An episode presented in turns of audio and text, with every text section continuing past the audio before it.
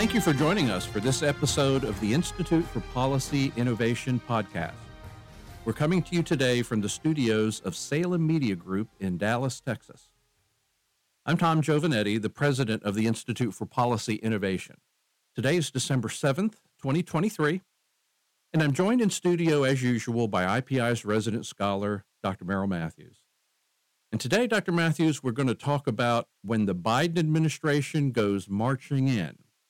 And uh, our title is a reference to the fact that today, the Biden administration has announced this set of new actions to, drumroll please, lower healthcare costs. So clearly, the Biden administration has decided that continuing to pound on prescription drug prices and healthcare costs uh, p- polls well, or at least works for them, because you know they've they've. It seems like this has been one of the main areas of policy that the Biden administration has continually touted, whether it was, you know, price capping uh, insulin, or or you know having uh, you know having the, the government be able to negotiate with prescription drug companies on the price of drugs and things like that. But this particular effort that was announced today is related to something called march in rights. So, why don't we explain first, sort of, what are march in rights when it comes to uh, prescription drugs and other and other uh, innovative products? Right, and so you mentioned the march in rights, and that that's certainly the title of our piece. Sort of uh, recalls the saints go marching in. Right. But in this case, it's the demons that are going marching in.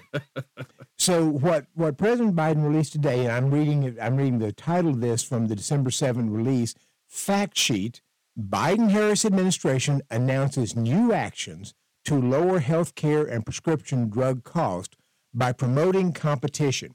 And he, he's got a long list of things he wants to do. We're going to focus on really just a couple of them, but he's got a long list of things he wants to do. But he starts out by saying that health care should be a right, not a privilege.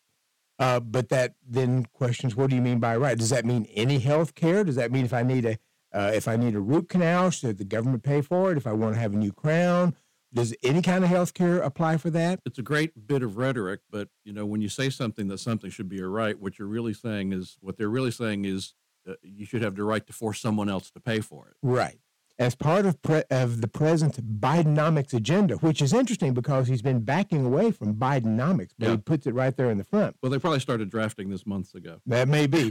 the Biden the Biden Harris administration is cracking down on price gouging. That's what they're saying this is.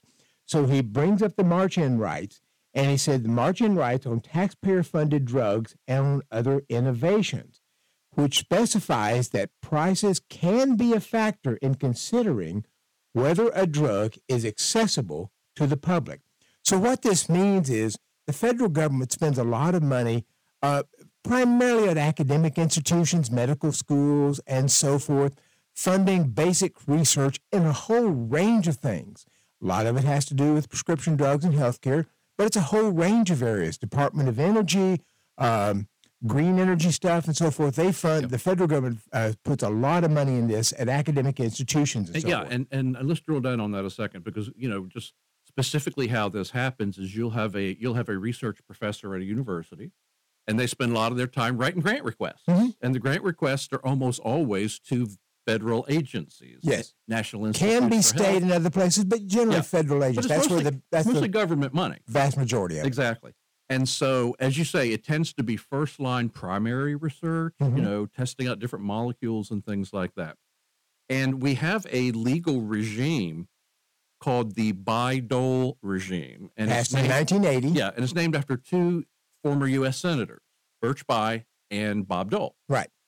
And what the Bayh-Dole legislation did was it created legal pathways so that if university research uh, turned out to lead to useful molecules that could actually be developed into drugs.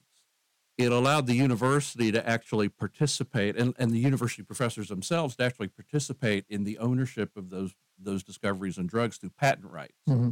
So you you literally have, if the research university is successful in developing or you know identifying molecules and things like that, they can actually benefit financially by owning the patent or by any share of the patent. Prior to Bayh-Dole, there really wasn't that provision. So if the university uh, w- was working on something developing, it had no real interest in trying to move that to market. And so what Bayh-Dole did was create a way in which they could move it to market.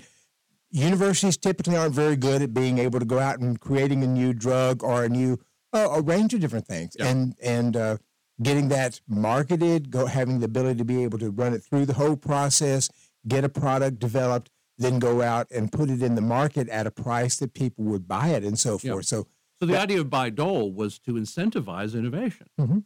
It was to, you know, it's great that you're getting federal dollars to do research, but what we, what we really want to do is develop some consumer good that comes out of it. and get it out there to the consumers, which is where companies, uh, and it, it could be uh, drug manufacturers, but also could be other companies that take uh, products that uh, uh, get patented uh, uh, agricultural products Yeah. out to the market. Yeah. You could be doing something with seeds that you're uh, you're working on. You come up with a new kind of seed or something that might be drought resistant or something. You want to get it out to the market.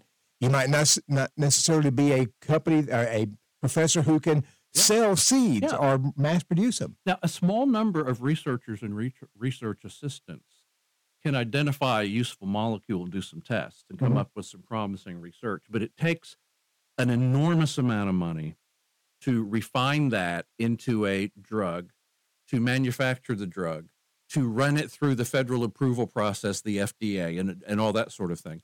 And so, what typically happens is these promising molecules, they'll, they'll enter into some sort of partnership or licensing agreement or something with a major pharmaceutical Right. company. And so you end up with a drug that has, you know, where there's shares of people who own the patent. Um, and some of these drugs can be blockbusters. Now, as you have as you have written many, many times over the years, you know, the vast majority of these drugs don't turn into successful products. Right. And so you end up with something like, you know, the one blockbuster having to subsidize, you know, the, the 200 other drugs that never made a profit. Mhm. You know, they never worked out or whatever. And so all the attention goes to the blockbuster, but nobody pays attention to the things where millions of dollars were invested and the drug just didn't pan out. So one of the things that Bayh-Dole did was it creates this uh, intellectual property incentive. People get an economic incentive for this, Mhm. and they can get it to market. If if the product is not being marketed, if nobody's really picking it up, then under Bayh-Dole, they could come in with what's called a march-in right, and they could take access to that patent Yeah, and they they in your description is the the federal, federal government, Yeah, right? yeah. So the federal government can take access and maybe take it and send it, uh, give it to another company or something of that nature. Do something with it in order to be able to get into the marketplace. But it was never meant to be. It was basically the march-in right was based upon nobody's using this. It is not being marketed in any effective way. What President Biden wants to do is to allow prices to be part of the assessment as to whether or not that product that in this, in this case especially prescri- prescription drugs Yeah. is being marketed out there It's it's a very expansive interpretation of the march-in rights. And you know, by the way, if it's not obvious by now, the, the reason it's called march-in right is it allows the federal government to march in right and and, And es- take it. essentially seize, you know, seize the patent or at least, you know, have a compulsory license where they they get to award the patent to another company to manufacture it. Now, one of the things that I am well, well, first of all, I, let's say this that the federal research ends up touching an awful lot of innovative Right. products, not just prescription drugs. Uh, you know, uh, semiconductors, you know, superconductor research on material Green science, energy. green energy. Could be uh, uh, just a range of different things there, there's just tons of quantum computing. I mean, an awful lot of this research, a share of the R&D came from the federal government. Mhm. In almost every case, the federal share is the smallest share. oh yeah yeah It- often very often a tiny share.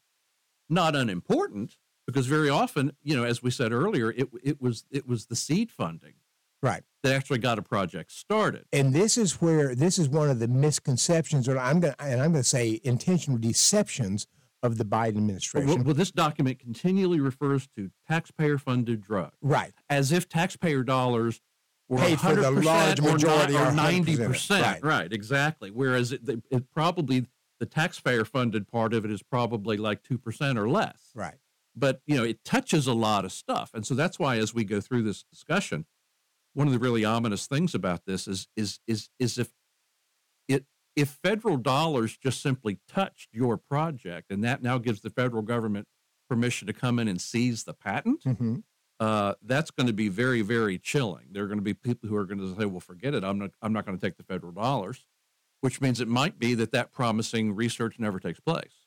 And I'll add into that that because the Biden administration expands on so many things that it wants to do to, to a much broader definition, let's say that a, a researcher was doing something and didn't go and get federal funding for this. Maybe he's just using some private funding or something, but maybe there's a research assistant who had gotten a grant somehow or the other and was being the research assistant was there under some federal funds. Mhm. Does that mean that the federal government and taxpayers are now funding the research here Yeah. in a way that most of us would have thought, well, no, I mean, that's not really uh, the federal government backing this, but maybe the federal government was helping pay for a research assistant. Yeah.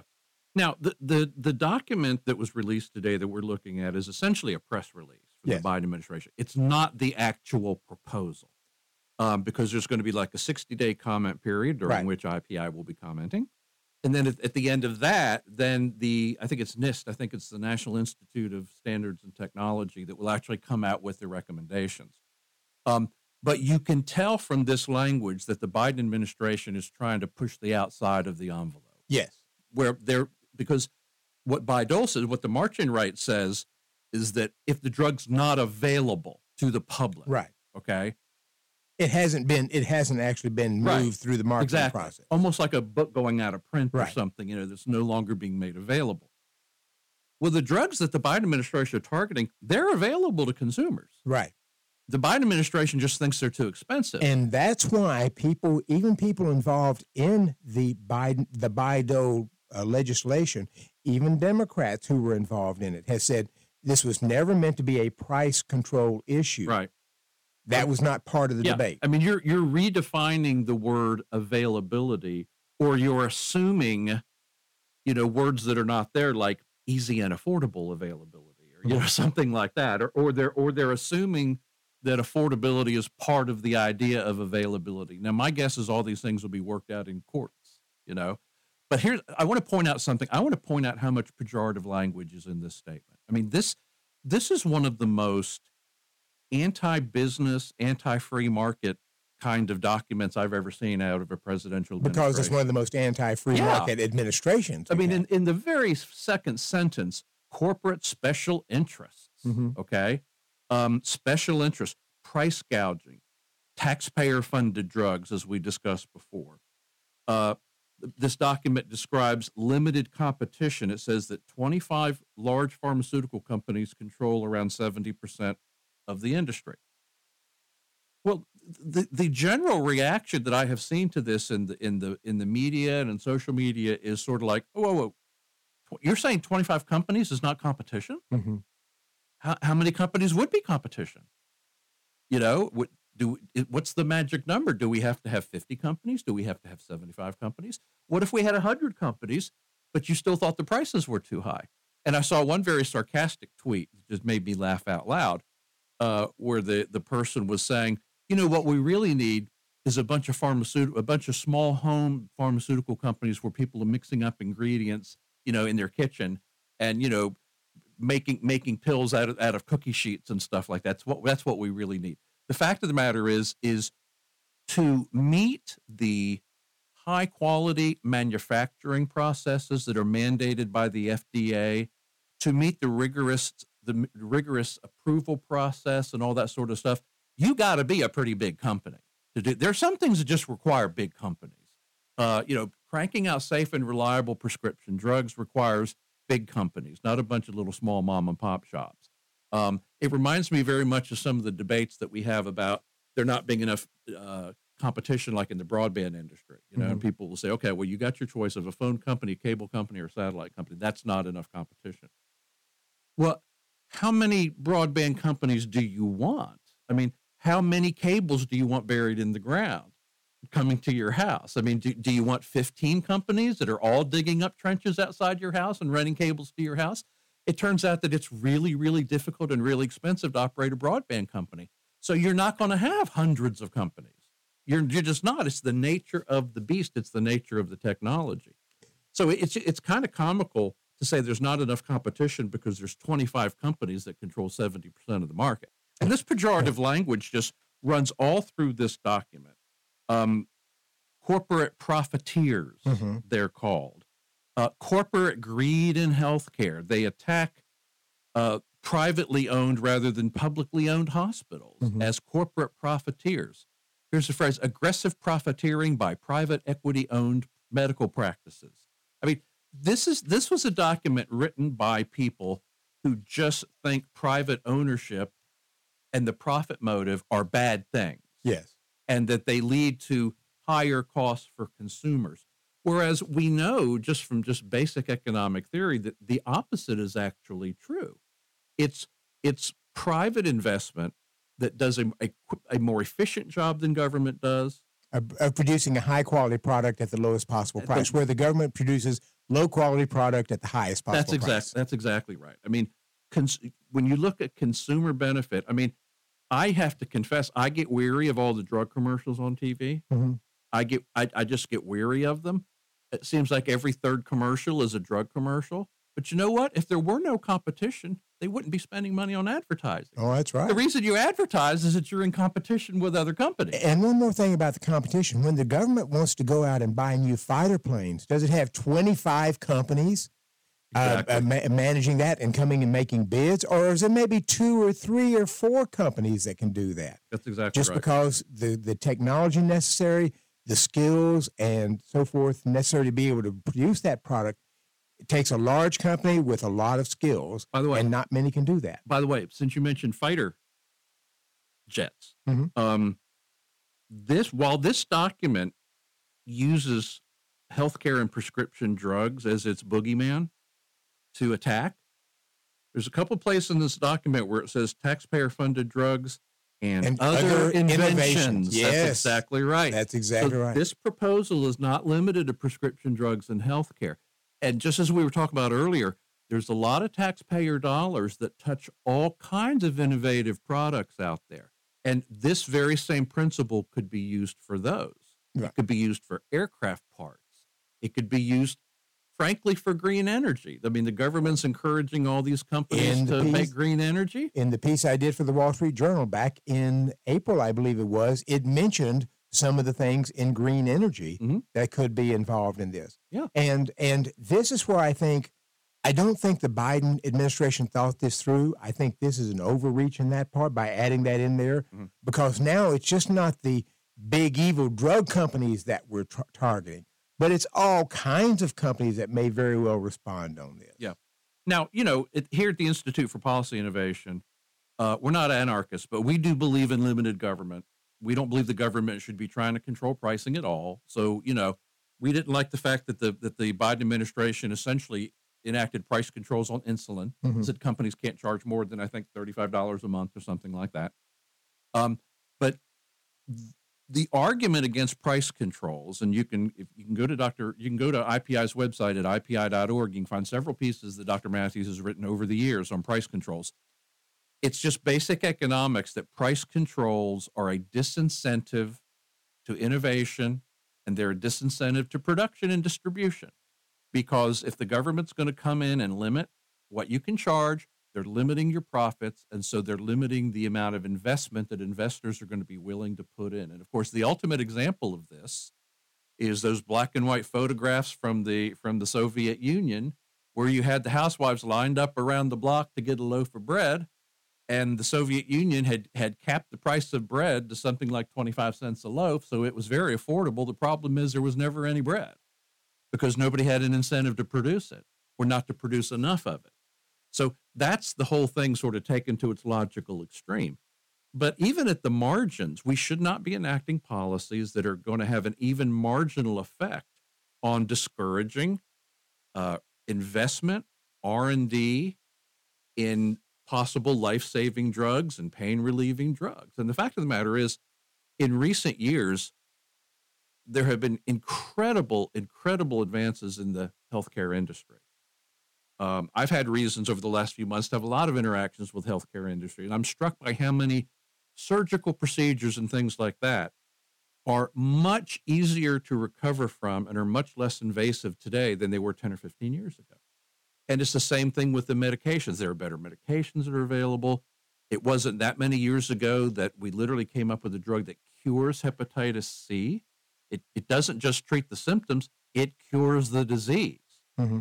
Those drugs were very expensive when they first came out. Now, not so much because that's what happens when a, when a drug is brand new. The essentially early adopters pay the most.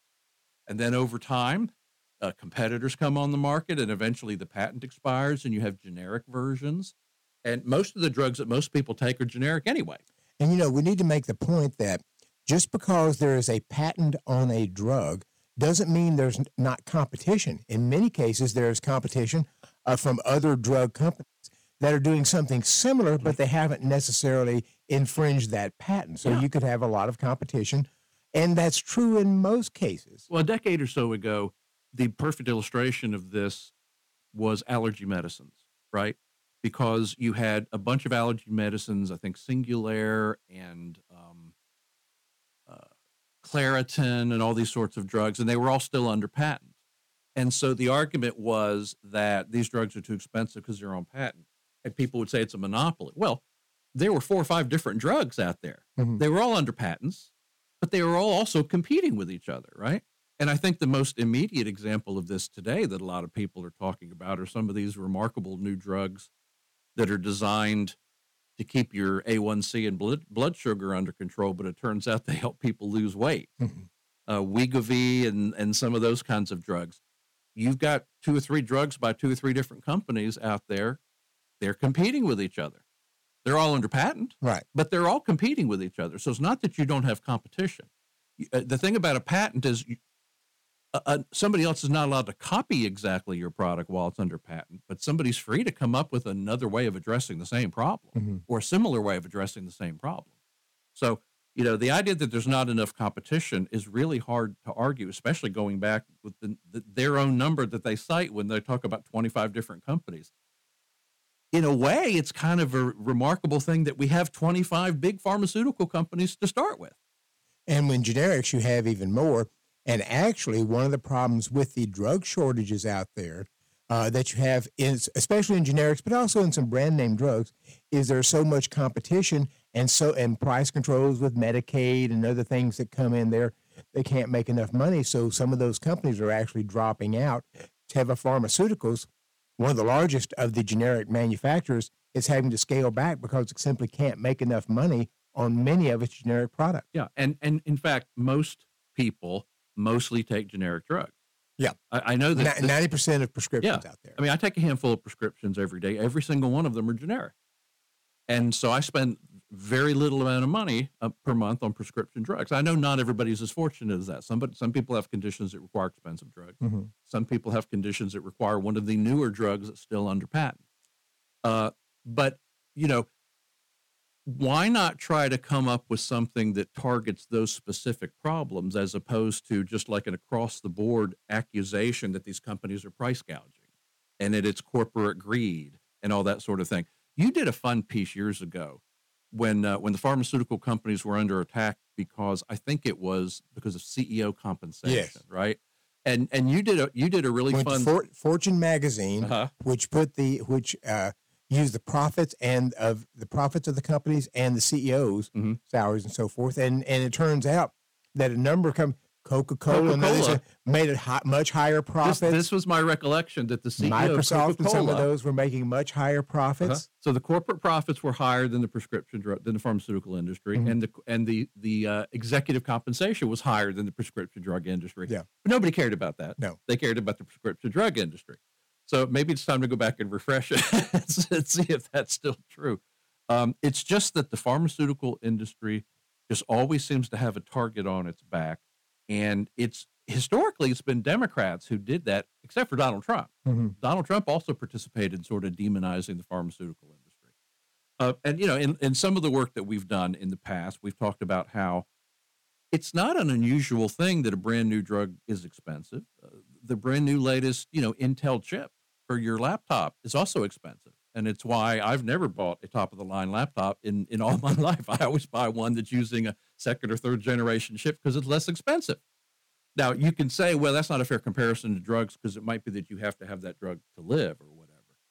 But the, again, the pattern here is it's not that unusual for a brand new innovative product to be expensive, but the prices do tend to come down over time, and that doesn't just that doesn't just apply to to to uh, prescription drugs. It applies to really any kind of innovative technology. And we we shouldn't overlook the the role of the government in making drugs expensive Mhm. because they require rebates in through the Medicaid program.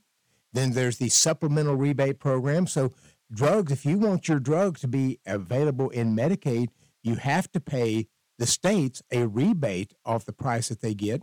And if you want it on the preferred drug list, meaning the one that they're going to really push, you've got to pay a supplemental rebate on the that. So the, the government actually plays a role in driving up these prices and then turns around and complains about the prices being higher. Exactly. There, there's another there's another sort of irony here. It's at least ironic. In fact, um, the episode, our podcast episode for Monday, is going to be about the failures of Obamacare. Mhm.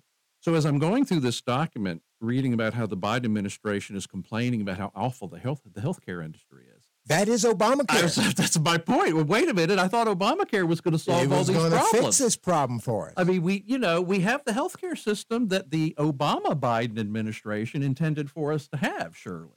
You know, um, there were there were areas of Obamacare that addressed the cost of prescription drugs. yes.